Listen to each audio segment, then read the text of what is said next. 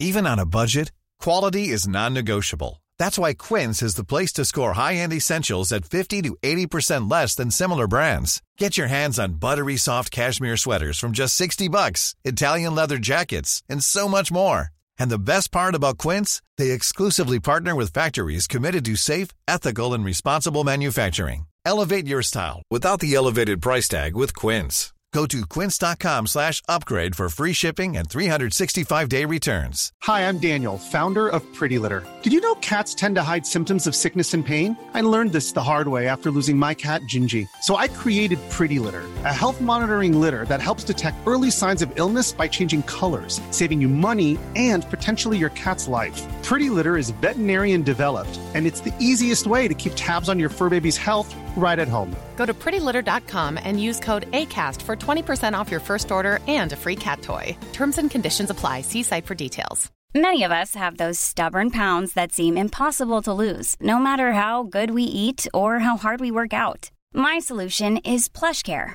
PlushCare is a leading telehealth provider with doctors who are there for you day and night to partner with you in your weight loss journey. They can prescribe FDA-approved weight loss medications like Wegovy and Zepbound for those who qualify. Plus, they accept most insurance plans. To get started, visit plushcare.com slash weight loss. That's plushcare.com slash weight loss. The truth is the most convincing story that maps onto reality, and that's why the central narrative is falling apart. Right now in the United States, people should not be walking around with We masks. must see the central narrative for the fiction that it is.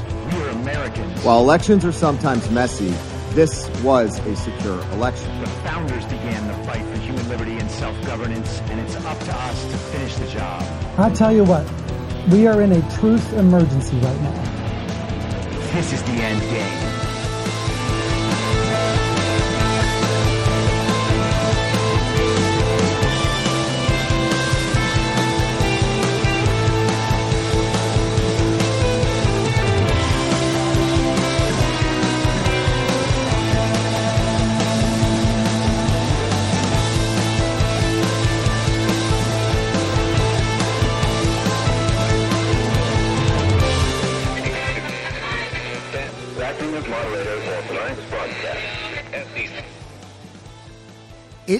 Friday, August 4th, 2023, the 926th day of dystopia. I'm your moderator, Chris Paul. Let's be reasonable. A warm welcome and a hello to all of you listening to the podcast on the day of its release. The only way to do that is by becoming a paid subscriber at imyourmoderator.substack.com. You can do so for as little as $50 a year or $5 a month, and in doing so, you will be supporting me, the work I do, and this show as it expands. And if you can't or you simply don't want to, continue listening to the podcast for free on a wide variety of podcast platforms and, of course, Rumble. All I ask is that you share it with your friends. You can find the links to the podcast, the writing, the social media, and the merch site by visiting linktree.com slash I'm your moderator. So how about that? I miss a day and a half, and while I'm gone, the walls basically closed in all the way. All the way. It just so happens that Donald Trump also had the builders install a trapdoor floor. And he slipped down through that trapdoor right as the walls smashed into one another, destroying all of the walls. Now there are no walls. They're just the dust of what used to be walls. So, way to go, me. I miss a podcast the day after a Trump indictment. But the good thing is now he has already been arraigned, so we can talk about the indictment and the arraignment all on the same day. That's what you call a happy accident. But before we get into the indictment and the arraignment, let's all take a moment and think about what this situation would have been like in the media environment we were familiar with 15 years ago or even 10 years ago. And I suppose you could make arguments more recent than that. But what we have seen tailing off over the course of that time is the media's ability to decide what the conversation is and to decide how events will be framed. I have many times described the global regime as controlling the population through their full ownership of the means of information. And I have argued many times that the control over the means of information has been gradually stripped away from them and is now almost completely gone, except with a certain segment of the population whose reputation depends on, whose social standing depends on, pretending that the media's world, the world created, constructed, described, shown to us through media and technology, the corporations, the central narrative, that that world as described really does exist and is the only thing that matters. Succeeding in that world is what life is all about. And these are the people I call the party of false decorum. The regime still does have control over the means of information when it comes to these people because they don't understand that they're being controlled. Again, they benefit from remaining in the party of false decorum. They have built their lives around the success acquired in the party of false decorum. So they're going to continue believing that the world the regime has constructed for them, the false reality the regime has constructed for them, is the real world. They can't imagine that it's not because if it's not, then everything immediately crashes down around them. So it has to be. It has to be as described. Therefore, they will continue believing it. They will watch Fox News or they will watch MSNBC or they will figure out what sources of information they can use to simultaneously stay right alongside the main story that everyone is hearing on TV, but also convince themselves that they're getting more of the real story than those average people. The point is that they're all getting the same story. Their opinions about the story don't matter. The version of the story they're getting doesn't matter.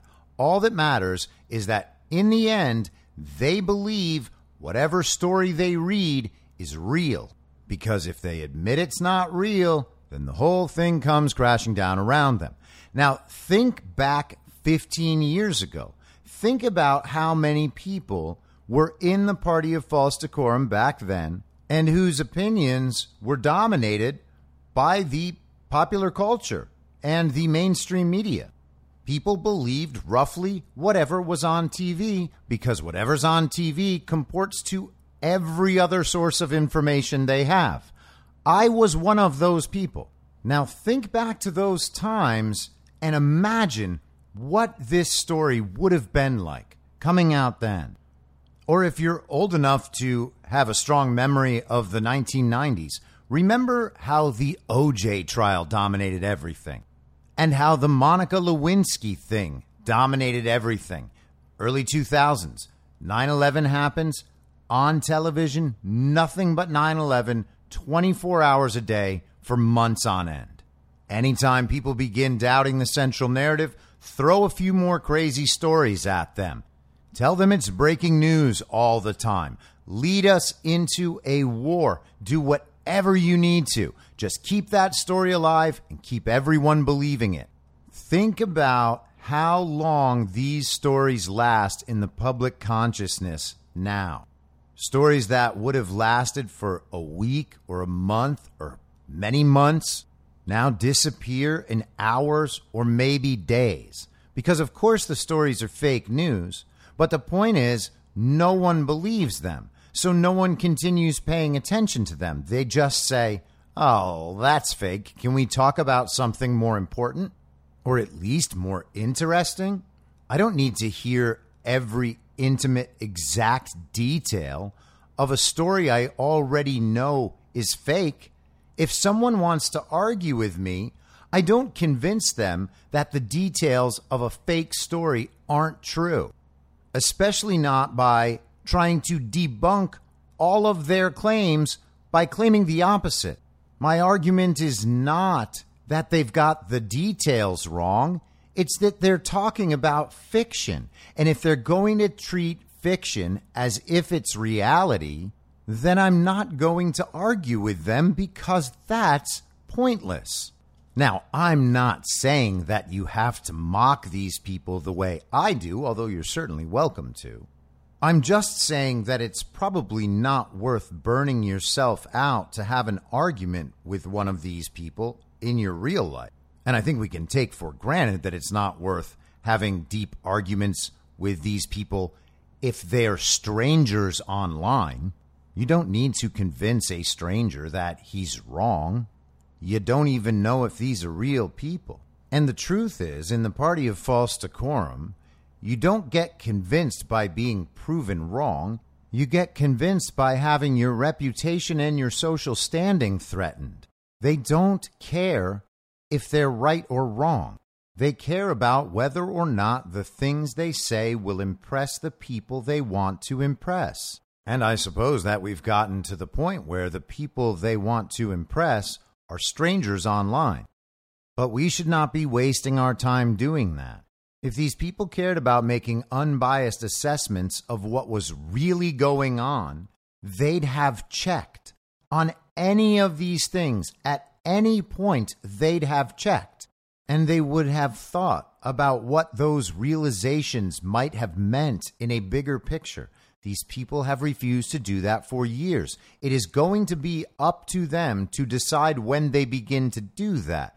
But I can promise you it's not going to happen by arguing with them about the details of a fake news story. If you're one of those people that really loves to wake somebody up, to red pill them, to hit that breakthrough with them all at one time, first of all, Save that for your personal life because it's not going to work with strangers online. But also, stop arguing. If they want to listen to what you have to say, then you make your case. You tell them why you believe that thing to the best of your ability. And that's it. That's your sincere effort. If they don't want to look into it themselves, if they think you can't describe it the right way, none of that matters. All you're supposed to do is tell them what you think and perhaps lead them to resources where they can find these things out for themselves. If they are, for instance, still using Google as their search engine, you can say, why don't you try a different search engine? You know that Google censors people and manipulates search results. Everyone knows that about YouTube. So why don't you just leave Google behind, try another search engine for a few weeks, and see if the information you're seeing seems different in some way? The truth is, they probably wouldn't notice it at all. Then they would forget they made the switch, or they would be conscious of it, thinking that it might provide them some advantage over their peers. But they might also just wake themselves up or get themselves over the finish line. And you know what they become at that point redeemable communists. But the point is, when you are speaking to someone who is still in the false reality and who is still in the grasp of the regime's central narrative, they're just addicted to the central narrative. Stop having the conversation on their terms. If you express yourself and they immediately try to prove you wrong about an idea they've never heard before, then what they're saying to you is you must be wrong because you're you, or because you being right would make the whole world crash down around them. At the moment you know that, you can understand that arguing about the details of a fake news story is not going to get you anywhere. But the good news is the number of those people is declining and declining now rapidly. And I know that black pillars out there think that's not true. Everything is just as bad as it's always been. Don't you see what's on the news? Don't you see all of these problems on the news? Well, yes, yes, I do see those problems. But those problems have been around for an awfully long time, and the truth is, they are not as bad as they were before. Which is not to say the problems don't still exist and that the grave moral crime continues to grow as time goes on. I understand that. And that is the saddest and most unfortunate part of all of this. But that said, we do happen to be at war. It's not an excuse, it's just a reality. And if we want to win that war in a stabilized and meaningful way, then it's going to take some time. And I think that that's what we're seeing. And hey, maybe I'm wrong. Maybe this is going on too long. Maybe my relative patience will, in the future, seem like a massive moral failing. But I don't think so because I was impatient once. I had all of those thoughts. But it turned out that the more I learned and the more I paid attention and the more I thought about what was going on in a big picture sense, the more patient I became. And I think that that's probably true for just about everyone who listens to this show. If your reaction to the reports about this third Trump indictment, which, by the way, of course, Trump basically led himself again, was not one of horror, but instead, everyone knows this is nonsense. I can't believe they're trying this again. Then you have become pretty patient because you know more. Think about how you would have reacted in 2017 in those first few months of Donald Trump's presidency if the news told you that Trump had been indicted. Now, I know that that doesn't totally work because they can't just go around indicting sitting presidents, or can they? But you get my point. Most of us, not all of us, most of us would have thought that was absolutely real absolutely horrifying and an immediate sign that our country was basically over. 10 years before that, I think basically everyone would have reacted that way. Conspiracy theorists, quote unquote, were so marginalized at that point. People in the mainstream didn't believe any of it. And if they did, they certainly wouldn't admit it in any public forum. Think about the view of conspiracy theorists at this point you know that the numbers are coming in this direction. No, they're not going to run a poll and show you the answers of the poll, and that's going to convince you. You can't wait around for that. There's not going to be a day where the TV tells you that the conspiracy theorists have won. You just have to know it's so much easier now, and so many more people are seeing it now. The numbers only go in one direction, and they always go in that direction, and they've been going in that direction for a very, very long time. This story would have and should have sucked all the air out of the room for months. A former president indicted multiple times for this crime and that crime and this crime and that crime. Now the stories go away in like two days and Donald Trump's poll numbers rise. Not that polling's real, not that it's real. The better proof is that these stories go away in a couple of days because they can't win the argument.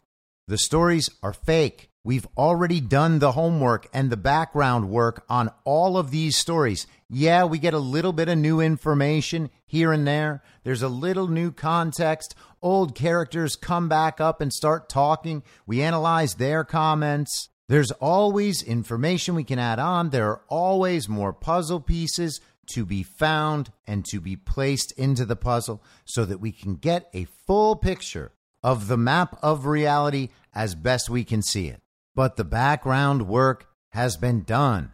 So when claims come out in these indictments, and people by and large already know the truth about those situations, the claims in the indictment collapse immediately. And the media spends all its time talking about things that aren't related to the truth or falsity of the claims in the indictment.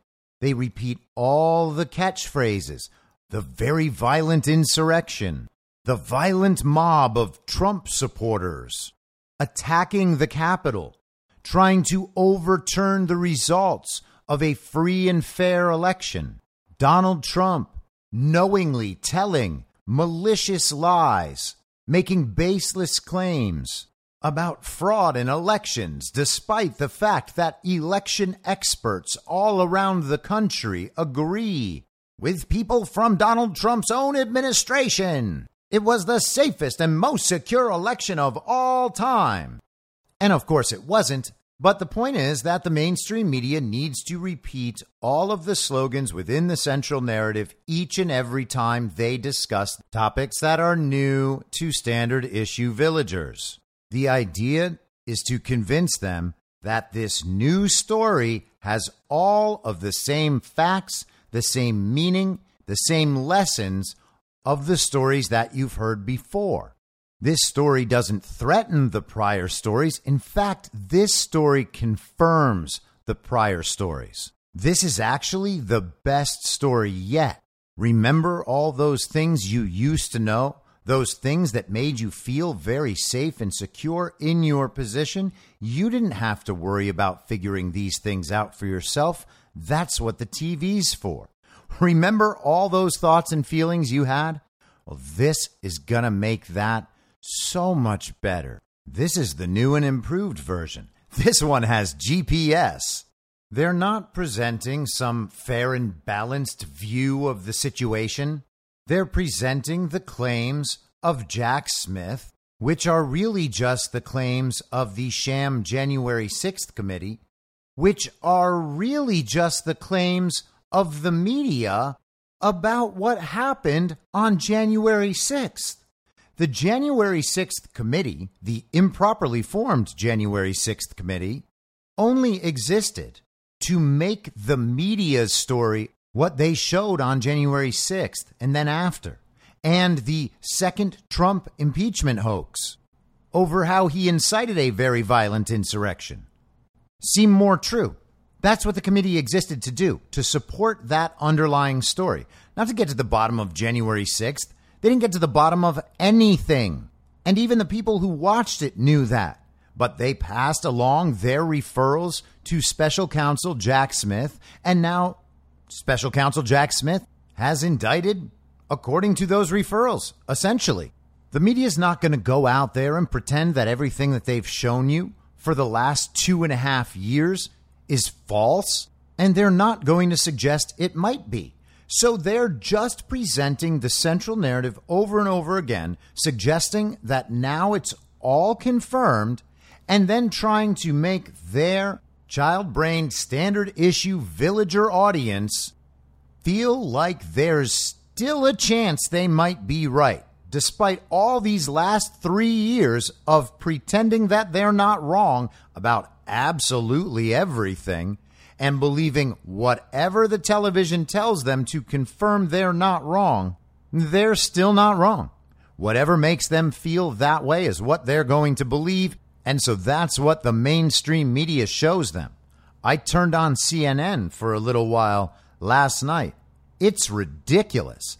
They had three panels in the same show, three different panels that they would switch between. One was like seven people, led by Anderson Cooper. Another was five people, led by Jake Tapper. And then they had another one led by Kaitlan Collins, and hers was outside. It was like they were trying to create the sense that they were giving you all the angles. They're doing absolutely everything they can to make this seem like a monumental television event, which is funny because the one thing they're pushing more than anything is to have this trial televised. Now, to that I say, game on. Please, by all means, televise this trial. But I guess they think that they would have an advantage in that situation too.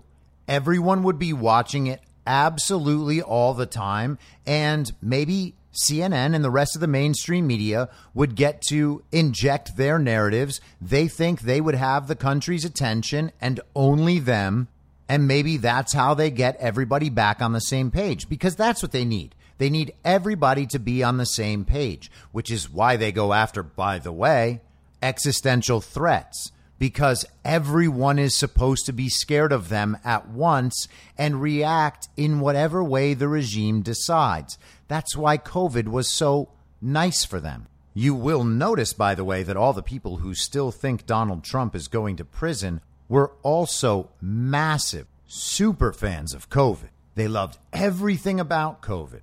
But what they loved the most was pretending that they were the only people smart enough to know the science as well as the scientists do. That's why they knew that masks worked, even though they didn't. And it's why they thought they were smarter than you were, believing that masks didn't work. These people are barely taken seriously at this point. And it's not just that they're not taken seriously by you, it's that they are not taken seriously. Their viewpoints are not taken seriously. People might not speak up and argue with them, but no one's rushing to their defense. No one wants to defend these claims in public. No one wants to try to argue that it's all true. I can't even imagine my former Hollywood friends arguing any of this stuff in mixed company. Unless they knew everyone in the room was on their side, they wouldn't be screaming about this stuff. Maybe a couple actresses. That's about it.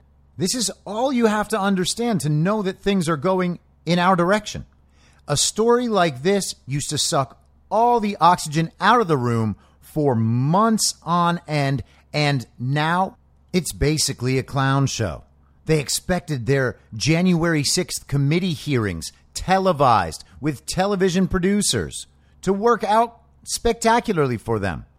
No one really watched. No one really believed it. In fact, it convinced people that the insurrection was not how they were told it was. And now, a year later, they're hearing all of those stories again in an even more unbelievable fashion than they were told last year. And just one other thing worth mentioning as we get into this. If Joe Biden had actually received 81 million real lawful American votes, if there was some sort of Democrat majority in this country, if there was some sort of mainstream standard issue villager majority in this country, none of this would be happening. They wouldn't need censorship, they wouldn't need propaganda, and they damn sure wouldn't need to be stealing elections. Now those things don't even work well enough for them. Now they have to go out and try to imprison their political opponents. We do need to understand that that part of it is true. Are they going to imprison Donald Trump? I guess we'll see how far into this story we actually have to go. But I'm certain that if they get to that point, we will be laughing as it happens. There's also virtually no chance we would ever get to that point. Certainly not on the timeline. It's not going to happen before next year's election, which is not to say he won't be quote unquote convicted. But absolutely none of this would be happening if they could simply tell the public the truth and have the public be on their side. Now, this country wasn't intended to be a democracy, much less our democracy. But even if it was, democracy then wouldn't be a situation where one side tries to trick enough followers into voting for it while the other side does the same thing. And we've essentially been led to believe that that's just what politics is. A strong and functioning democracy would be two sets of leaders with different ideas honestly telling the people about their ideas and then the people deciding which ideas they would rather align themselves with. What we have are two parties lying to everybody and dividing along lines of identity characteristics so that there will always be an opposition. And in the midst of that opposition, they can smuggle in a false reality. None of this would be necessary if that viewpoint had a real majority. You don't have to believe everything is fixed to understand that things are headed rapidly in our direction, despite what the central narrative tells you. The central narrative wants you to be angry, wants you to be confused, wants you to be horrified. But more than any of the feelings it wants to evoke, it wants to convince you that that false reality really is real. And here's one of the ways they do that sort of thing. Let's start with this new Jack Smith situation this way. This is from Breitbart on Tuesday. Jack Smith's charges against Trump include potential death penalty. Special counsel Jack Smith's indictment Tuesday against former President Donald Trump for his role in attempting to challenge the results of the 2020 presidential election includes several weighty felonies, including one for which death may be a penalty. 18 U.S. Code 241, conspiracy against rights, includes a penalty of up to 10 years in federal prison. But it adds that if death results from the actions covered under this provision, the offender may be executed. And here is the text of 18 U.S. Code Section 241. If two or more persons conspire to injure, oppress, threaten, or intimidate any person in any state, territory, commonwealth, possession, or district in the free exercise or enjoyment of any right or privilege secured to him by the Constitution or laws of the United States, or because of his having so exercised the same, or if two or more persons go in disguise on the highway or on the premises of another, with the intent to prevent or hinder his free exercise or enjoyment of any right or privilege so secured. They shall be fined under this title or imprisoned not more than 10 years or both.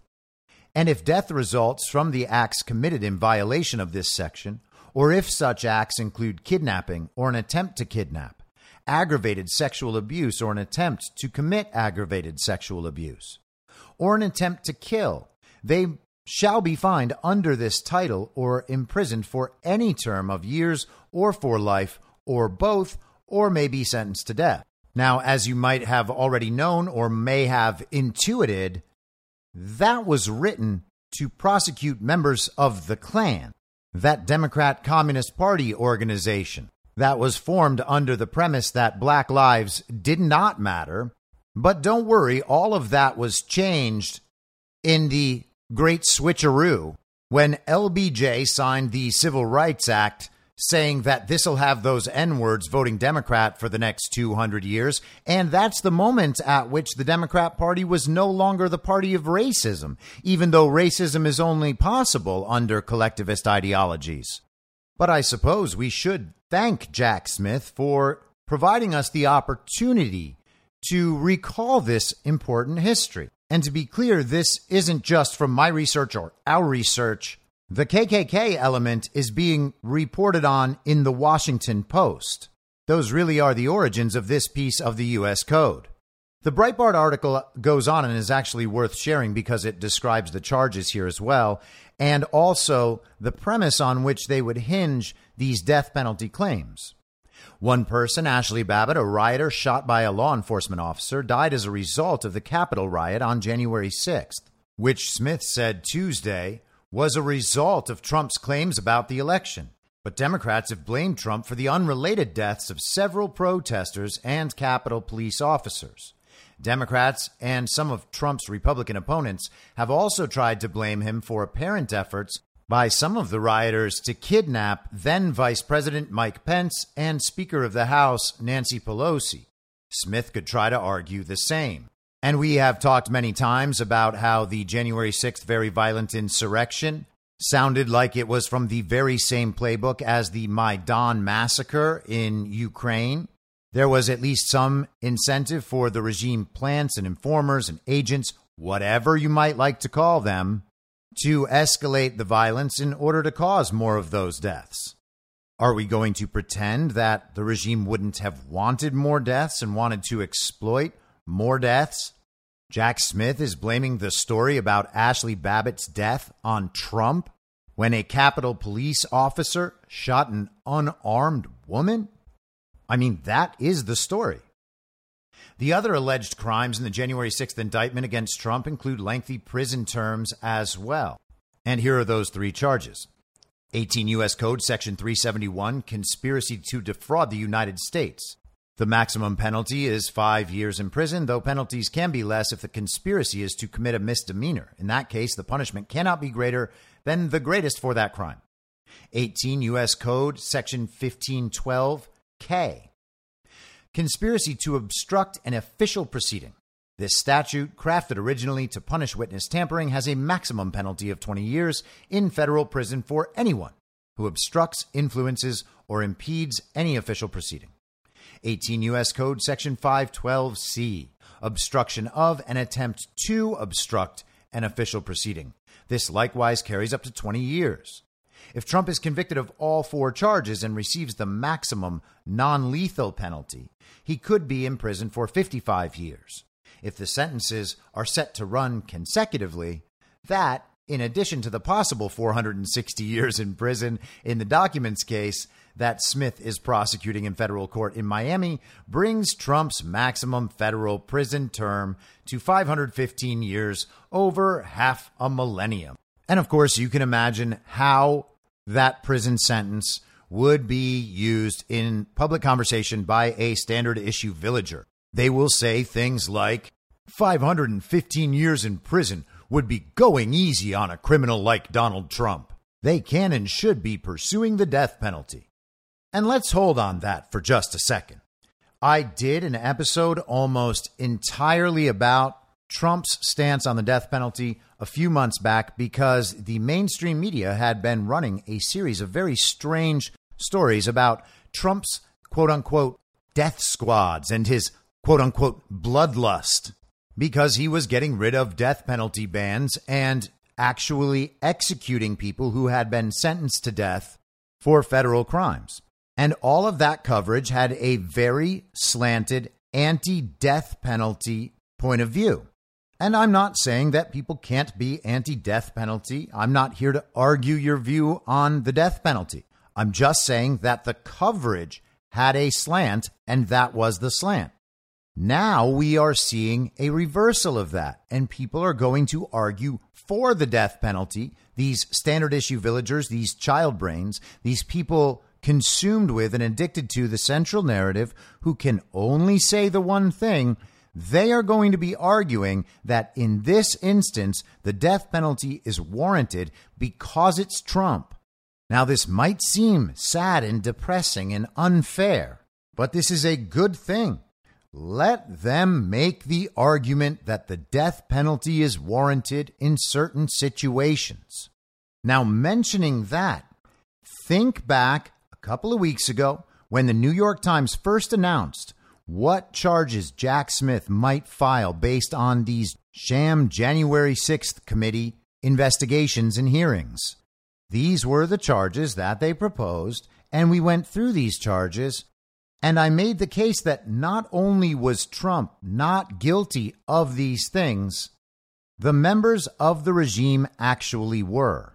What's happening now, intentionally or otherwise, is that these standard issue villagers are being led into making all of the arguments that will solidify the public case against all the members of the regime at the moment that part begins. Now, again, that's not going to make any sense to the black pillars and the doomers out there because they believe that part is never going to begin. Apparently, they think that the exactness of all of these charges and the range of issues that they cover is just a coincidence. Now, many of you have likely heard this clip by now, but for anyone who hasn't, and for the sake of posterity, this is one of Donald Trump's attorneys, John Lauro.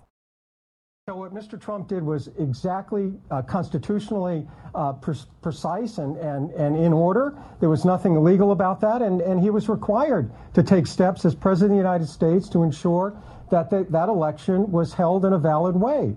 Um, all of that now is being criminalized. The one thing I will say, though, in 2020, the, Mr. Trump's campaign had a few weeks to gear up and present evidence, and it was very difficult. We now have the ability in this case to issue our own subpoenas, and we will relitigate every single issue in the 2020 election in the context of this litigation.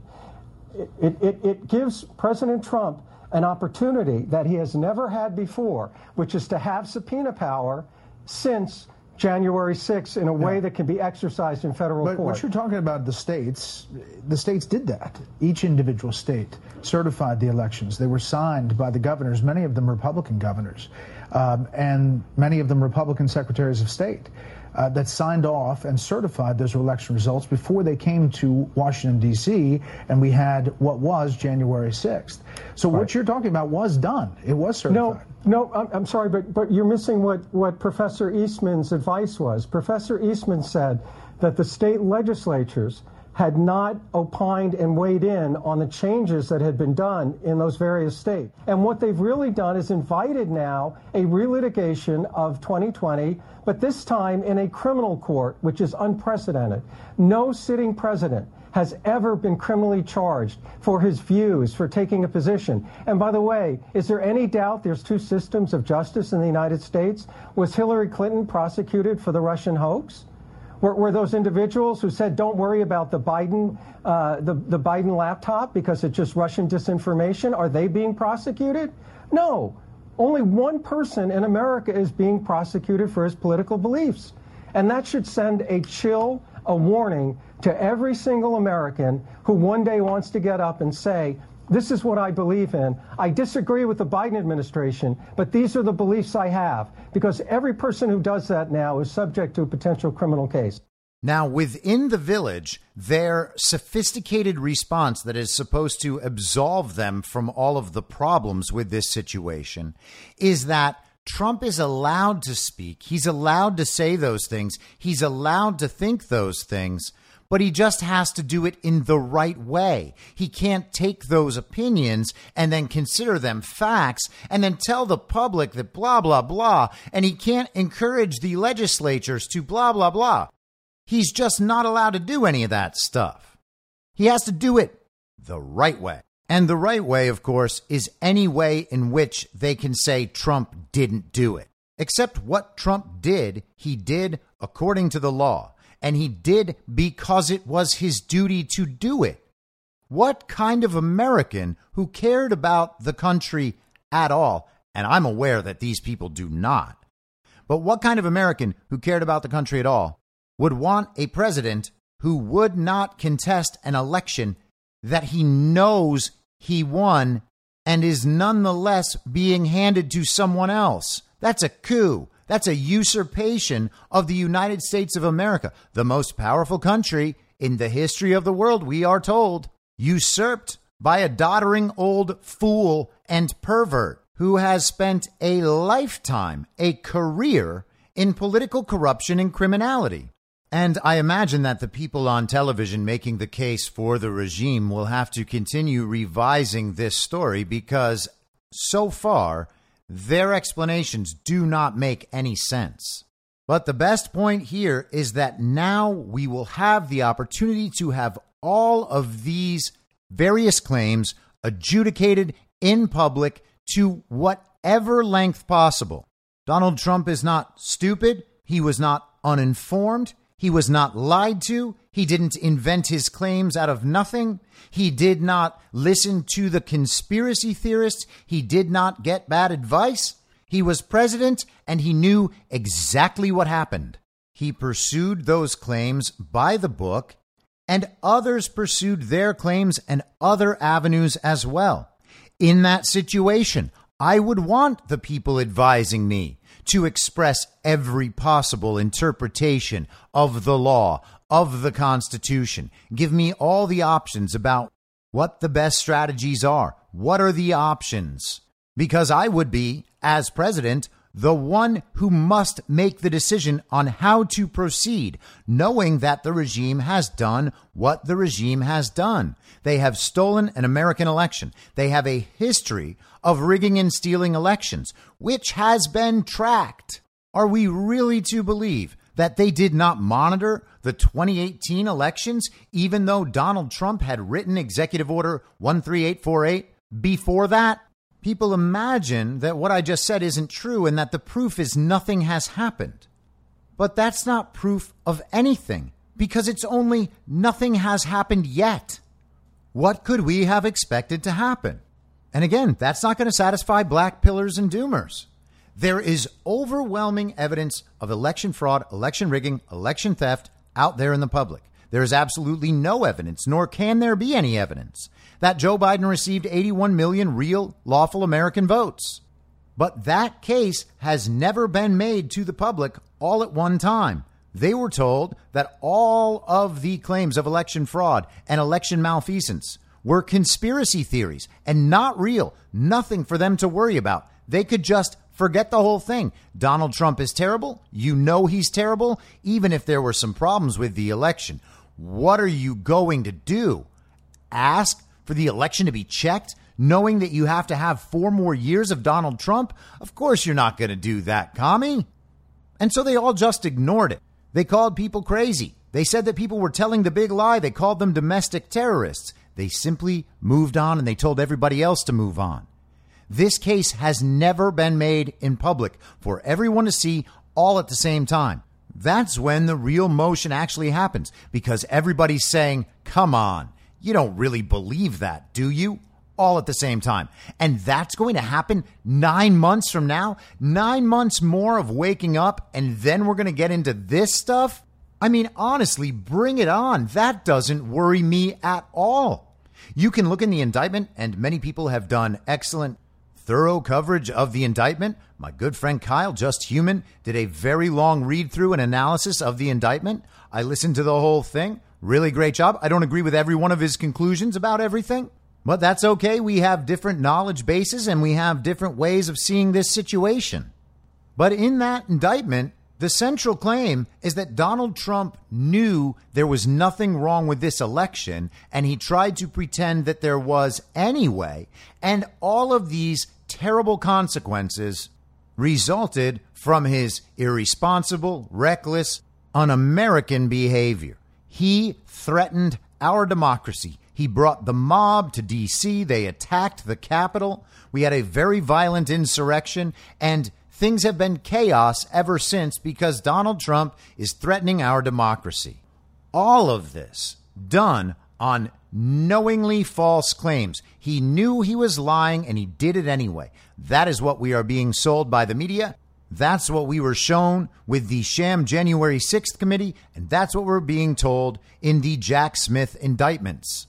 Donald Trump knew he was lying. He had no reason to believe anything he was saying, even though, of course, he does have vastly more information at his disposal as president than anyone in the media and anyone in the global regime who was involved in stealing that election. He created a legal apparatus to deal with this, knowing that it was going to happen in advance. And we are supposed to believe that none of that is true because we haven't seen the final outcome go in our direction yet. That's not how life works, my friends. But you go through the claims in this indictment, and each one of them is a scenario from the post 2020 election period, whether it's dead voters in Georgia or the phone call to Brad Raffensperger in Ryan, Germany, or it's the Ruby Freeman situation, or it's something in Arizona or Michigan. But the claims are presented and claims about how Donald Trump had been told by someone that those claims weren't true, and then Trump made them anyway. That's the critical part. Donald Trump had already been told by someone who is claimed to be authoritative that the claims weren't true. And therefore, Trump is responsible for everything that happened because he was lying to everyone on purpose. To go along with any of that, you have to believe the media's story about election fraud. You have to believe that none of those claims are true. And hey, is it possible that we got double or triple psyoped and that none of these claims are true too? Yeah, I guess it's possible. But at the end of the day, there is no way in the world Joe Biden received 81 million real lawful American votes. And that claim and everything that resulted from it has been a fraud. That is not possible. That is not true. There is overwhelming evidence that there was fraud there was overwhelming evidence that election law was not followed, that election processes were changed without the consent of the state legislature. There were reasons beyond reasons why none of the elections should have ever been certified in the first place. And the idea that Donald Trump made up all these claims while having the best possible access to information is preposterous unless you already believe that Donald Trump is stupid, narcissistic, a liar, unable to control himself, etc. Regardless, for Jack Smith to claim that all of these claims are false and that Trump is lying when he goes out to the American public talking about these claims, well, that's going to be impossible to prove because the claims aren't false. They have never been adjudicated. Jack Smith is literally taking it on authority that all claims of election fraud are false. Has he examined evidence of election fraud? There is no way in the world that has happened. Donald Trump has had some interesting things to say on Truth Social about all of this this week. On Sunday, he wrote, Is special counsel Robert Hur going to step up and behave like deranged Jack Smith with regard to crooked Joe Biden's many document crimes? Remember, unlike me, Biden is not covered by the Presidential Records Act and all the other crimes committed by him and the Biden crime family. Will Hur prosecute these grifters? Everybody is laughing at Robert Hur, saying he is not tough like deranged Jack Smith. Show them, Robert, that you are every bit the man as the deranged one. And he concludes with MAGA and an exclamation point. We had the Devon Archer stuff on Monday. And then this week we had part one of a Tucker Carlson sit down with Devon Archer. What was he thanking you for? Well, uh, you know, first of all, it's a lovely letter, and it was. it's quite enthusiastic. It's a little weird, though, right? Yeah. Well, it was. It, listen, it was. It was kind of the beginning of our partnership, and he was thanking me and thanking Hunter. I think at the end of the day for bringing this idea of this government regulatory strategic advisory business into the private equity world, and I think he was excited about the prospects for Hunter, and um, you know, he was uh, just just thanking me. I think it was a nice gesture. Now, I haven't seen too many people remark on that, but that is pretty astounding.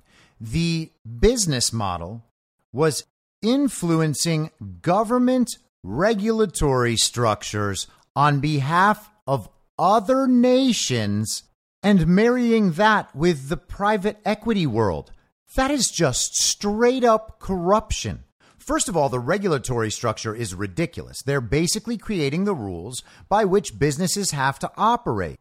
What does it mean when they're doing that on behalf of foreign countries? The regulatory apparatus is how they choose winners and losers in the economy. It's how they allow bad actors to remain bad actors and keep succeeding at being bad actors. And they're doing it with foreign energy companies and marrying that to private equity. They are literally selling out the country to foreign adversaries, and it harms not only the country and the country's interests as a country, quote unquote, it's harming individual business owners who are Americans.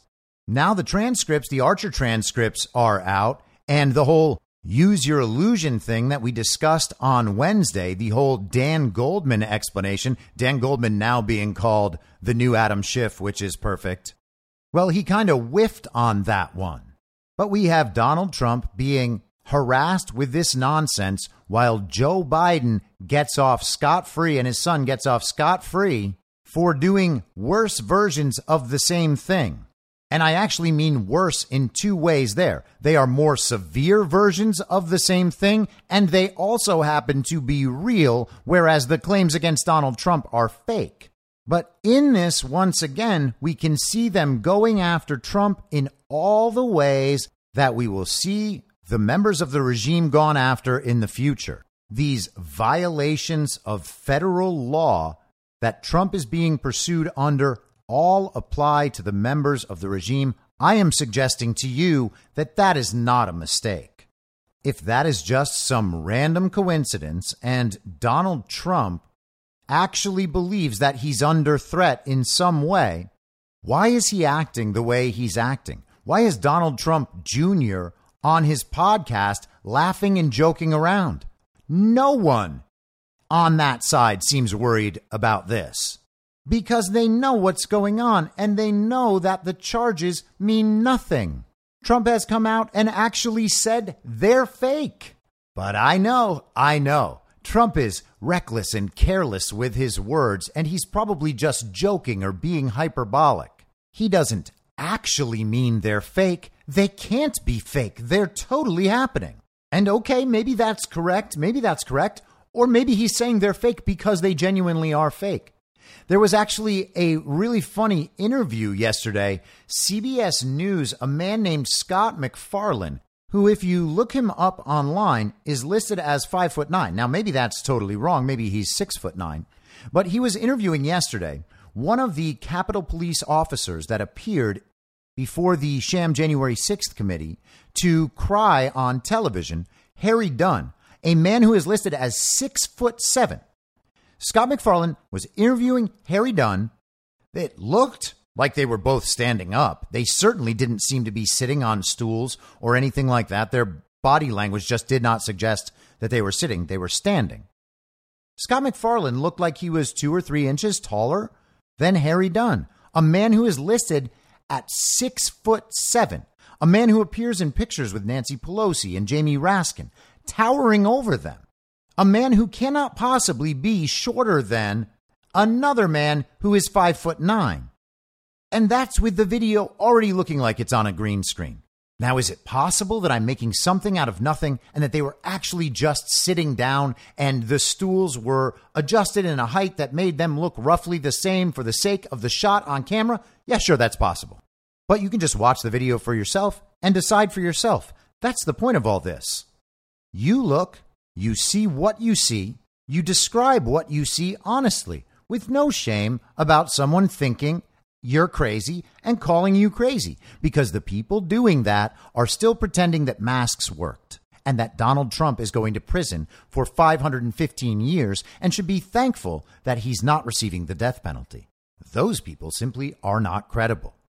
Now, you might ask yourself, why in the world was Harry Dunn and the three other Capitol police officers who cried on camera in the January 6th hearings why were they attending Donald Trump's arraignment? Does that seem like a normal legal process to you? They're just there for the ceremony, for the display?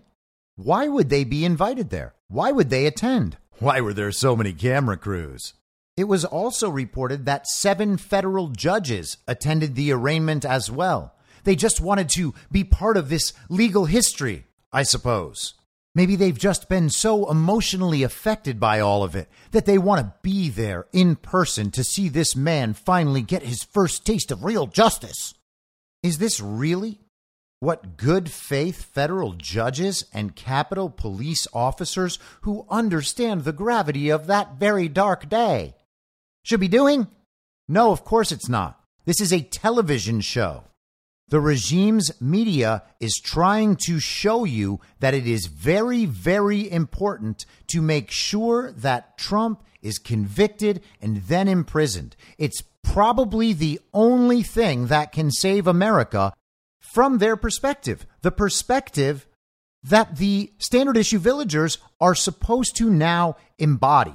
You got to get everybody on the same page. You have to make sure that everybody knows Donald Trump must be convicted and imprisoned, if not put to death. Otherwise, the threat to our democracy will never pass. Just look at his supporters. Look at the things they say. Look at the way they act. Call them maggots. Call them vermin. Call them stupid. Do all of the things. Do whatever you do. Get in as many confrontations with those terrible people as you can. Otherwise, our democracy might never emerge from this period of grave threat. This is what they are told they must do, and how they must feel, and how they must think, and how they must treat people. And they have gone along with it the entire time. What could it possibly take to turn these people around? It's certainly not going to be an argument about the details of Trump's phone call with Brad Raffensperger in Ryan, Germany. At any point in the last two and a half years plus, these people could have simply listened to the 45 minute long phone call. And if they did that, they would know that the way the media has presented it to them and the way Jack Smith is presenting it to them does not in any way reflect the reality of that phone call. But they haven't done it. So they're not going to listen to you when you tell them about it. CNN tried to present Donald Trump's demeanor as very angry, very frustrated coming out of the courtroom. Somebody with knowledge of the situation told Kaitlan Collins that Trump seemed pissed off after his day in court. And certain standard issue villagers will think that's because Donald Trump knows this is the beginning of the end. Others will claim that Donald Trump's ego is bruised because of how this threatens his image. He's sad that he's finally going to be held responsible. But that's not true. Donald Trump flew back to Bedminster and attended one of the weddings there. He looked happy as can be, as normal as always, totally relaxed. Was he really pissed off at his day in court? Here's how pissed off he was. This is what he posted last night on Truth Social. Considering the fact that I had to fly to a filthy, dirty, falling apart, and very unsafe Washington, D.C. today, and that I was then arrested by my political opponent, who is losing badly to me in the polls, crooked Joe Biden, it was a very good day. Firing off that post and then going and attending a wedding with a big smile on? Oh, yeah, he's so pissed off. He also posted on Truth Social this week I need one more indictment to ensure my election. Do you think he doesn't know what's coming? What's the one more indictment? Well, the one more indictment is going to be this nonsense in Georgia. And between all of these cases, the documents, the January 6th stuff, the election fraud stuff, what sort of evidence are we going to see presented to the public for the very first time finally? We're going to see all of it. The deep state corruption, the theft and rigging of American elections, the continual theft and rigging of the American elections, and the absolute lie that is the very violent insurrection all of those narratives will be destroyed in public. We know we're right. The work has already been done. None of it's ever been debunked. None of it's ever been refuted. The situation has always been exactly what we have said it was. Have we been right about every single detail? No, of course not. But we have proven beyond a shadow of a doubt that the story presented by the media and those who believe they maintain some level of control over the means of information is completely and totally false. So many parts of it are made up out of nothing that the falsity of the underlying claims are totally exposed. All we need is for it to be presented in public for the first time. This isn't the first taste of Trump being held accountable. This is the first taste of the regime being held accountable. This is going to be when the people finally realize what has been done to them and done in their name. I will be back Monday, if not before. Also, I guess, if not after, but at the same reasonable time and on the same reasonable podcast network, except I don't have a network. Masks and lockdowns do not work. They lied to you about a pandemic, and Joe Biden will never be president. In my mind, that's the end game. If you're listening to this episode for free, you can support me and support the show and the work I do by signing up for a paid subscription at imyourmoderator.substack.com. You can do so for as low as $50 a year or $5 a month. Comes out to under a quarter per episode, and you'll blast right through the paywall for all of the writing. The merch store is www.cancelcouture.com, and you can find everything else by heading to Linktree, linktree.com slash I'm your moderator. And I'll see you soon out on the range.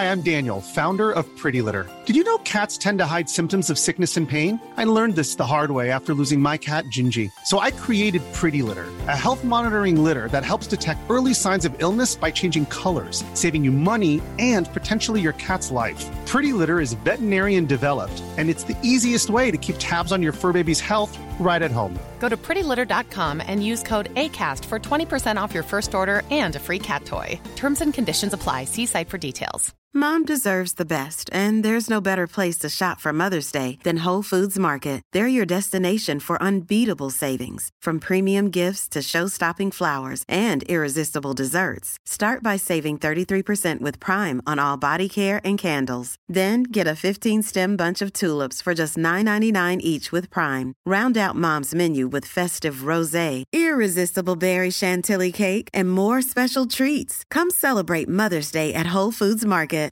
Imagine the softest sheets you've ever felt. Now imagine them getting even softer over time. That's what you'll feel with Boll and Branch's organic cotton sheets. In a recent customer survey, 96% replied that Boll and Branch sheets get softer with every wash. Start getting your best night's sleep in these sheets that get softer and softer for years to come. Try their sheets with a 30-night guarantee. Plus, get 15% off your first order at bollandbranch.com. Code BUTTERY. Exclusions apply. See site for details. In my mind, that's the end game. Thanks for listening. If you'd like to follow what I'm reading and thinking throughout the day, you can do that by downloading the Telegram Messenger app and going to t.me slash I'm your moderator. On social media, you can follow me on Truth Social, Gettr, and Gab at I'm your moderator. I also have channels on Rumble and BitChute. If you'd like to follow the writing, you can find me at imyourmoderator.substack.com. The merch site is cancelcouture.com or go direct shop.spreadshirt.com slash cancel dash couture. If you'd like to support the podcast financially, the best place to do that is Ko-Fi. Go to ko-fi.com slash I'm your moderator. And all of these details will appear in the show notes with each episode. I'll see you soon down on the range.